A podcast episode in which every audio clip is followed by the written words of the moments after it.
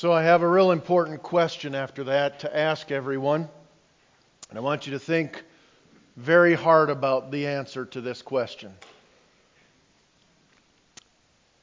Does anyone hope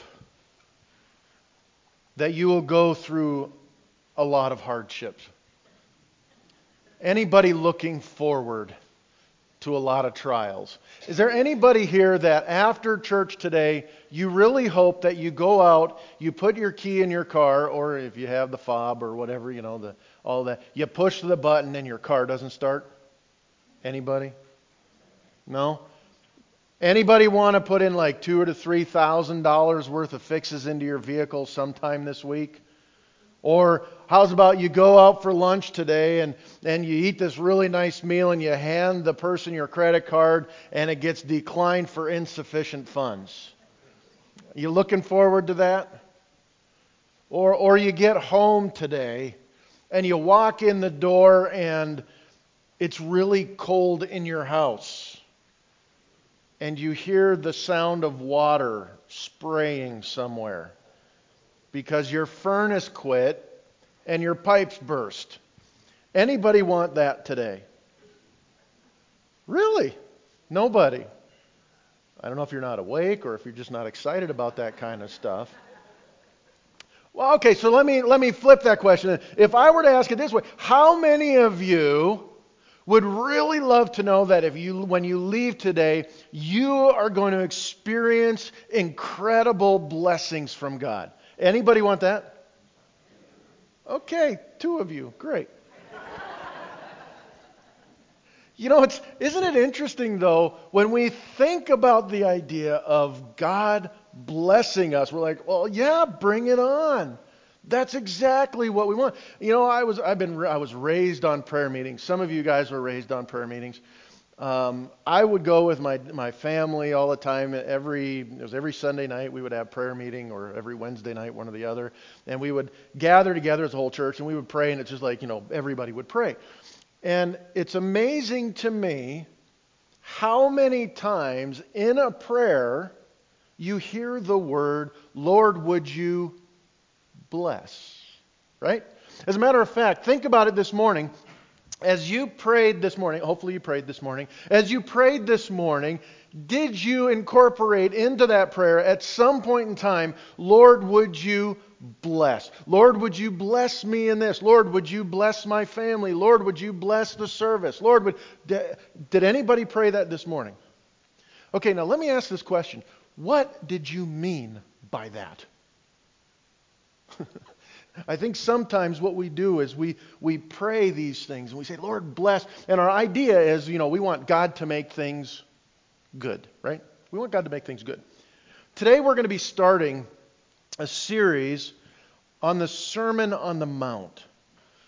We're going to be looking at the Beatitudes. And what's interesting is as you look at the Beatitudes, they all start with a similar phrase. So I'm going to ask you to turn in your Bibles. We're only going to read three verses this morning Matthew chapter 5, verses 1 through 3, the first beatitude.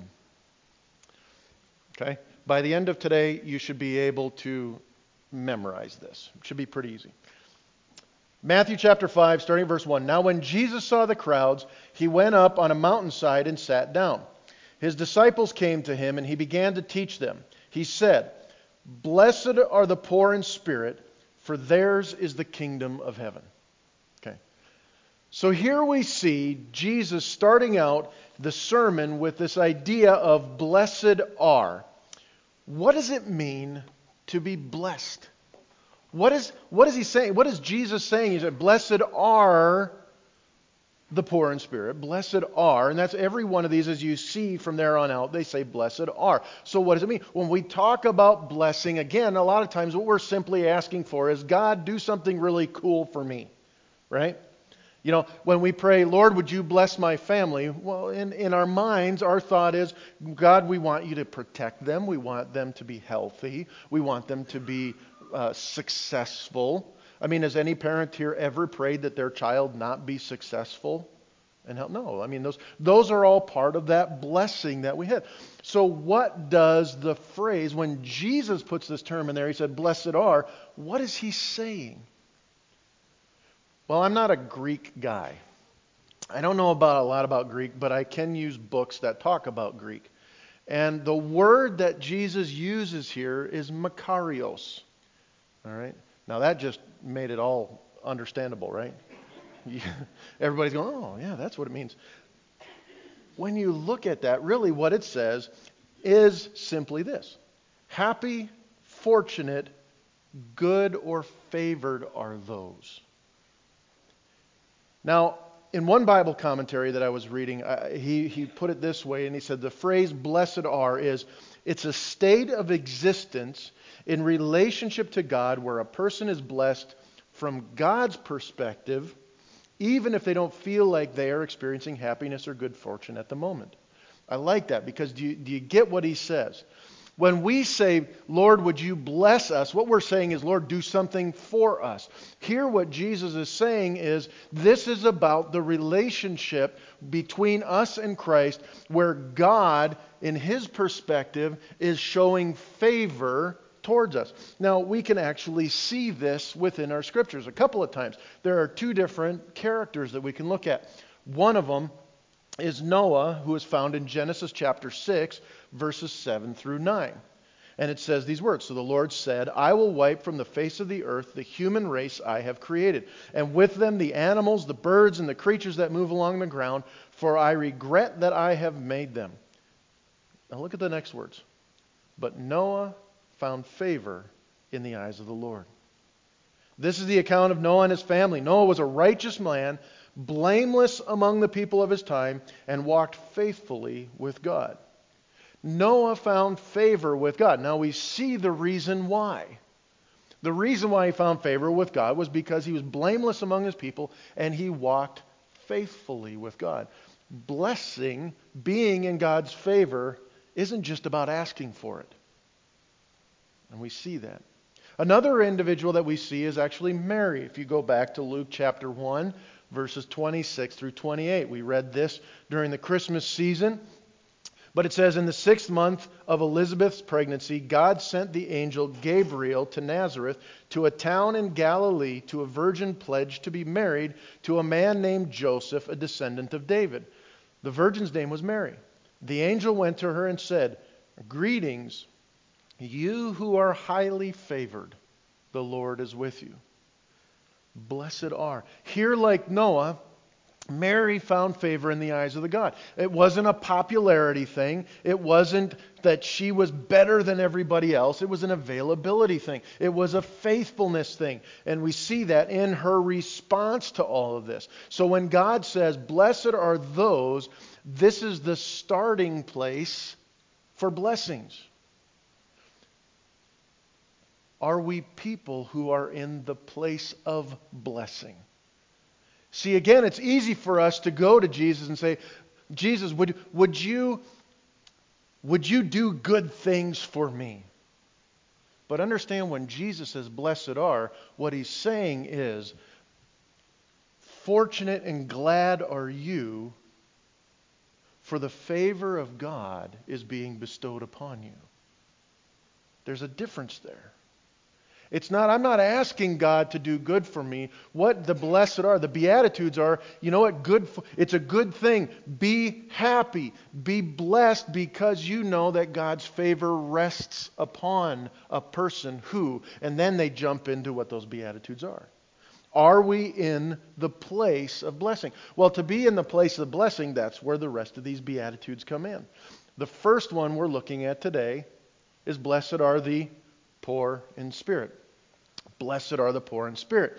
Now, before we jump into what this all means, there's something I want to I want to kind of clear up a little bit. This this passage is not the only beatitude passage in the Bible. As a matter of fact, if you look over to Luke chapter 6, you would see a second set of beatitudes. It's the same same Sermon on the Mount written by Luke, the different author, but you will see something different. In Matthew chapter 5, it says, Blessed are the poor in spirit, for theirs is the kingdom of heaven. If you go to Luke chapter 6, verse 20, it says, Blessed are the poor, for yours is the kingdom of God. Now, one, kingdom of heaven, kingdom of God, usually been used just synonymously, so that's really not much of an issue. but you see something that has been omitted in Luke's account. Luke does not use the word in spirit. Now, this has caused a problem over time because what has happened is that there are those who have looked at the passage in Luke and said, oh, poverty. Blessed are those who are in poverty, who have nothing. Because now, you know, theirs is the kingdom of God's going to give them all of the riches of heaven. Now, this has led some to take on that whole vow of poverty and look down upon people who have, uh, who have more means. But that's not what he is saying here. And why can we say that? One of the things that we know, according to, to, to biblical interpretation, correct biblical interpretation will always tell you that when there are two passages that are the same teaching, if one has more explicit detail than the other, the one with more explicit detail always interprets the one with lesser detail. So even though Luke omits the words in spirit because Matthew includes it, therefore it is the same meaning. So it's not what this is not about. This is not about wealth or material possessions. It's not where Jesus is saying, Blessed are you who have nothing in your wallet, nothing in your bank account. Sorry for those that would be excited about that. It's not about a lack of biblical or spiritual knowledge. Some people think, well, you know, it's like if, if I can just gain more. It's not about knowledge.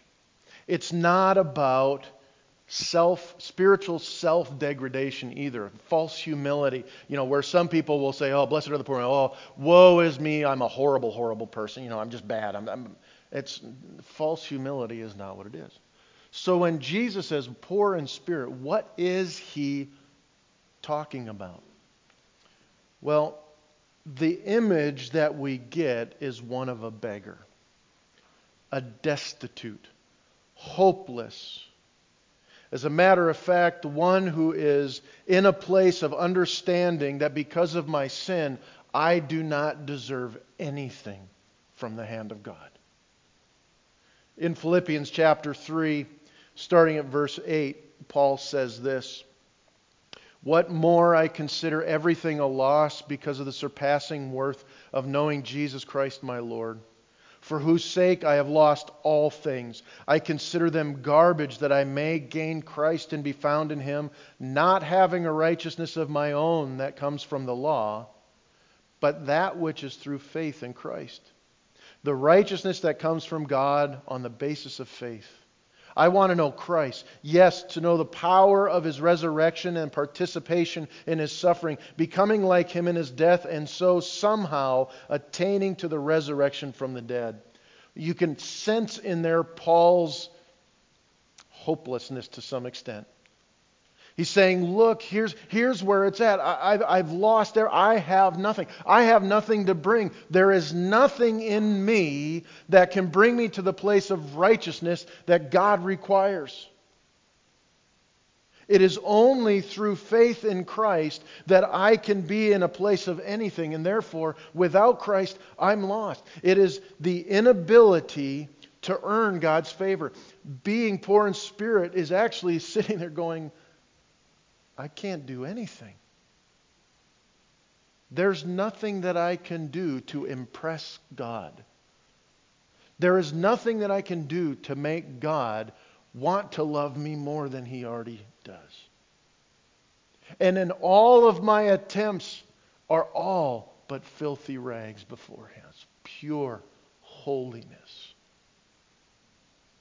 Poor in spirit is the understanding of knowing that I am completely incapable of saving myself.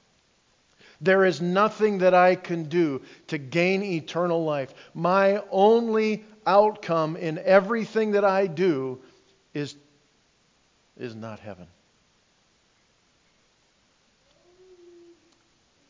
I love the story that's found in Luke chapter 18. It's the story of the rich man or of the, of the tax collector and the Pharisee, sorry. And if you have your Bibles, feel free to turn there. But in this story, you see two guys are standing there. There's a Pharisee and there's a there's a tax collector, and and and you see the Pharisee, and they're both going up to the temple and they're praying, and you kind of get this picture of of a group of people that are standing around and they pray. And uh, when we were in uh, in Israel, it was the the Wailing Wall. They would stand at this Wailing Wall and and they would pray, and, and just a bunch of people, and and you get this picture. Here's here's a Pharisee, the religious leader, and then you see the tax collector who's hated by everybody, as we heard Pastor Anders talk about two weeks ago. And a Pharisee standing over here, and he's like, Oh God, I thank you that I am not like these other people robbers, evildoers, sinners. That guy, the tax collector, I'm glad I'm not, I'm better than all of them. And then standing off to this side, you can almost see himself cowering at the wall. Oh God, have mercy on me, a sinner. I am wrecked. I'm broken. Jesus looks at him and he says, I want to show you something. Which one do you think was justified before God? I don't care about the highfalutin, nose in the air, spiritual guy. He was poor in spirit. You can feel the hopelessness in the tax collector. To be poor in spirit comes from this idea, this concept of beggars in the time and the day that Jesus was walking this earth. That was not a positive thing. I don't know about today. You see people panhandling. I remember one time we were going to Walmart and driving in, and there on the corner as you're going into Walmart was a very nice looking family. Father, wife, two daughters. They were all dressed actually pretty nice, looking like they were having a picnic right there by the stop sign. Mom and the girls were sitting on the blanket looking really good and staring at you as you drove by, making you feel real bad. And there was dad standing with a cardboard sign that just said, Need money. And he, I don't know about you, but as I was driving by, they all looked right at you. I mean, isn't it, you you you kind of drive. You don't want to look.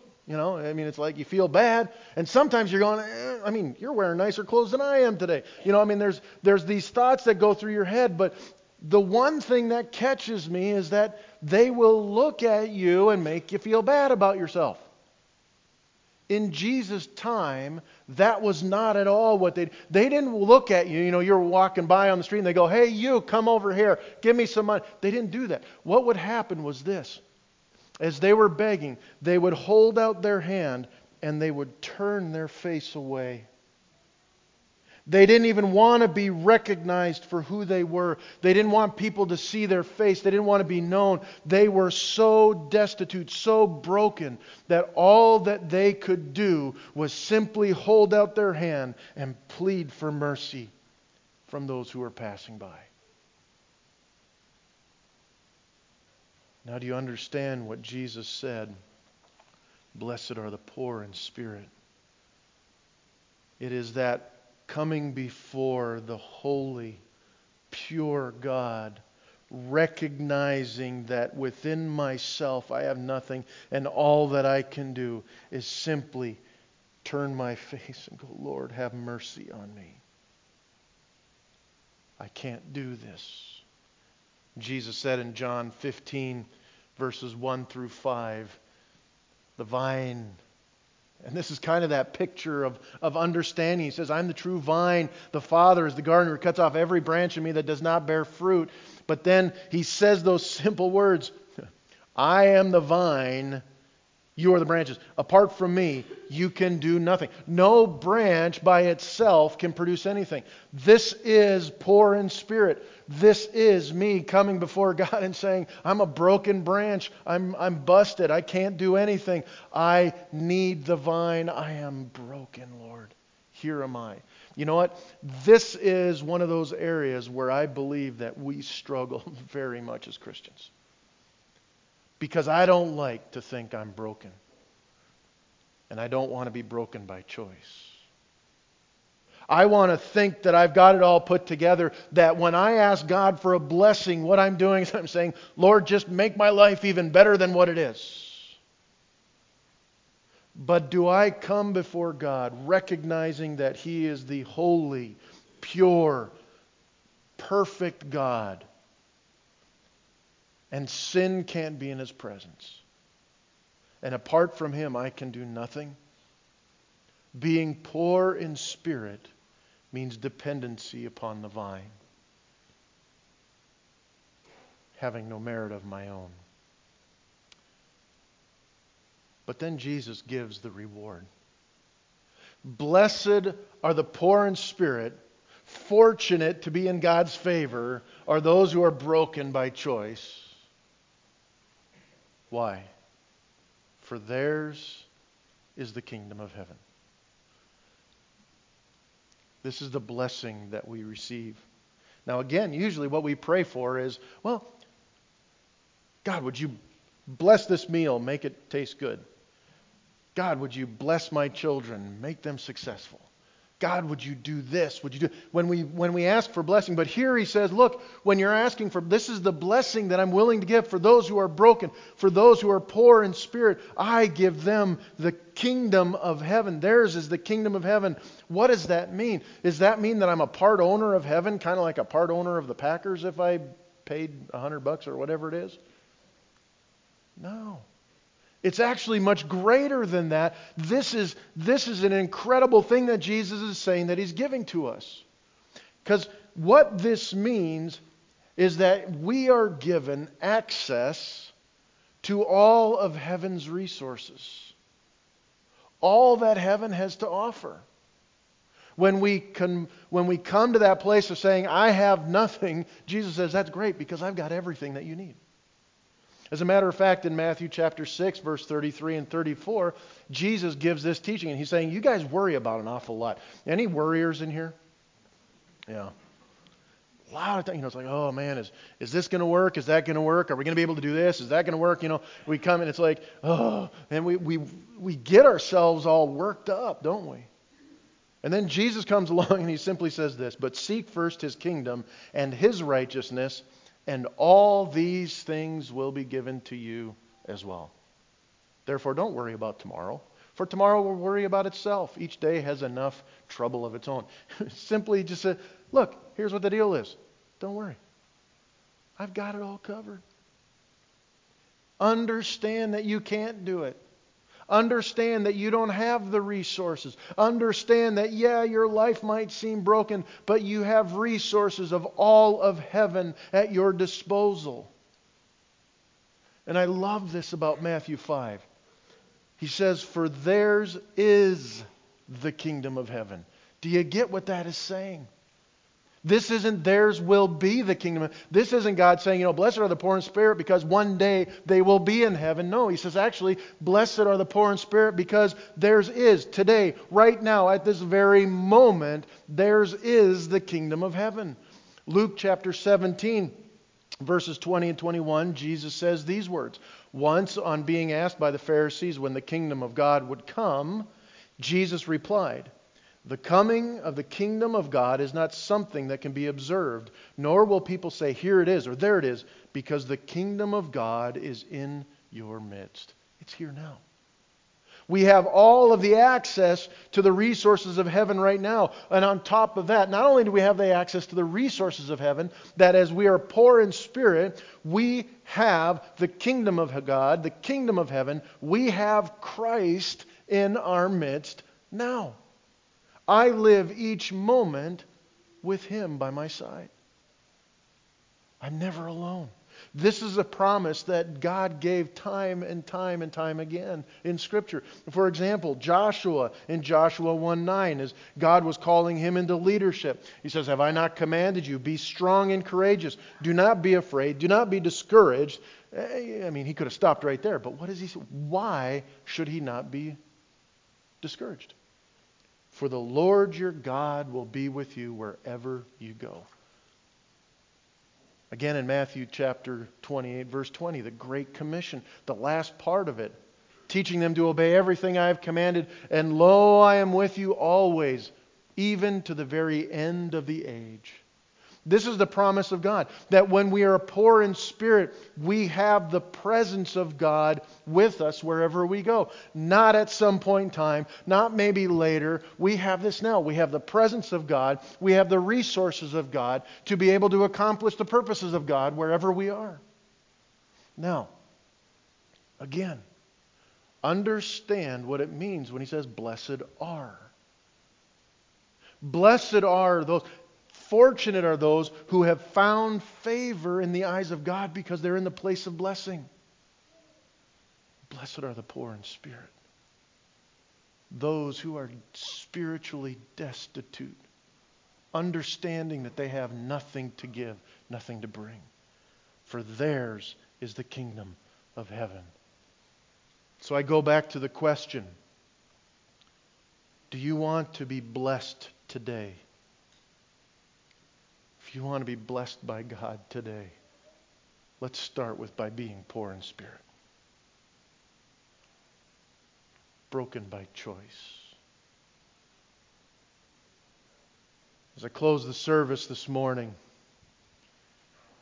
I want to speak to two groups. The first group are those that we've come to that place of understanding that I need Christ and I have called him my Lord and my Savior. What does it mean for me to be poor in spirit? Well, it means that I still need to come before a holy God, understanding my brokenness, and still put my hands before Him and say, Father, cleanse me, purify me, make me holy. Lord, I need you. Every hour I need you. The second group that I want to talk to this morning are those that maybe came or are listening that have not made that decision to declare Jesus as Lord, as Paul says. Maybe you've heard the teachings of the Bible. Maybe you've sat in church for years.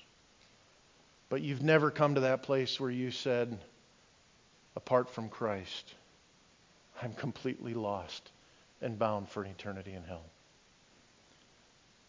Friend, this morning, Jesus is saying, Blessed are the poor in spirit.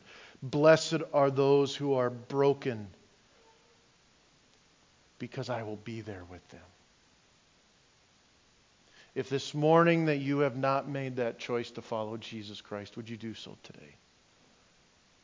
Because understand, this is the most this Jesus started here for a reason. He started with blessed are the poor in spirit because until we understand that without Christ we have nothing, without Christ we are completely lost, all of the rest of the beatitudes will have no impact whatsoever. They don't matter. This is the relationship. This is the beginning. If you haven't made that choice, make it today. Have, would you join with me in prayer?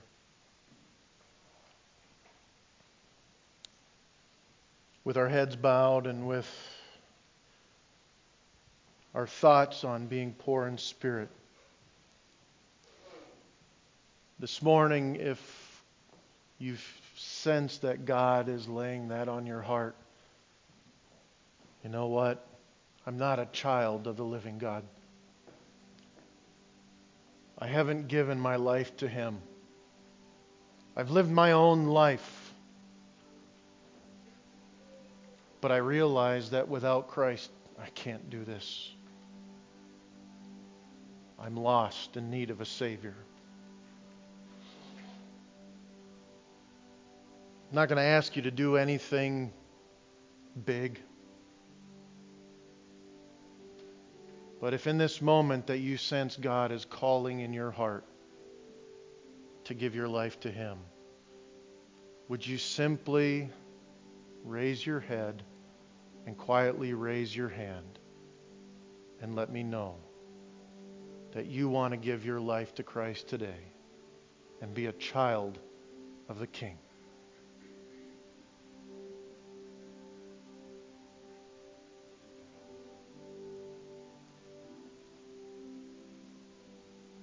Father, you were broken by spirit. You were broken by choice. And you've called each one of us into that same brokenness to be poor in spirit.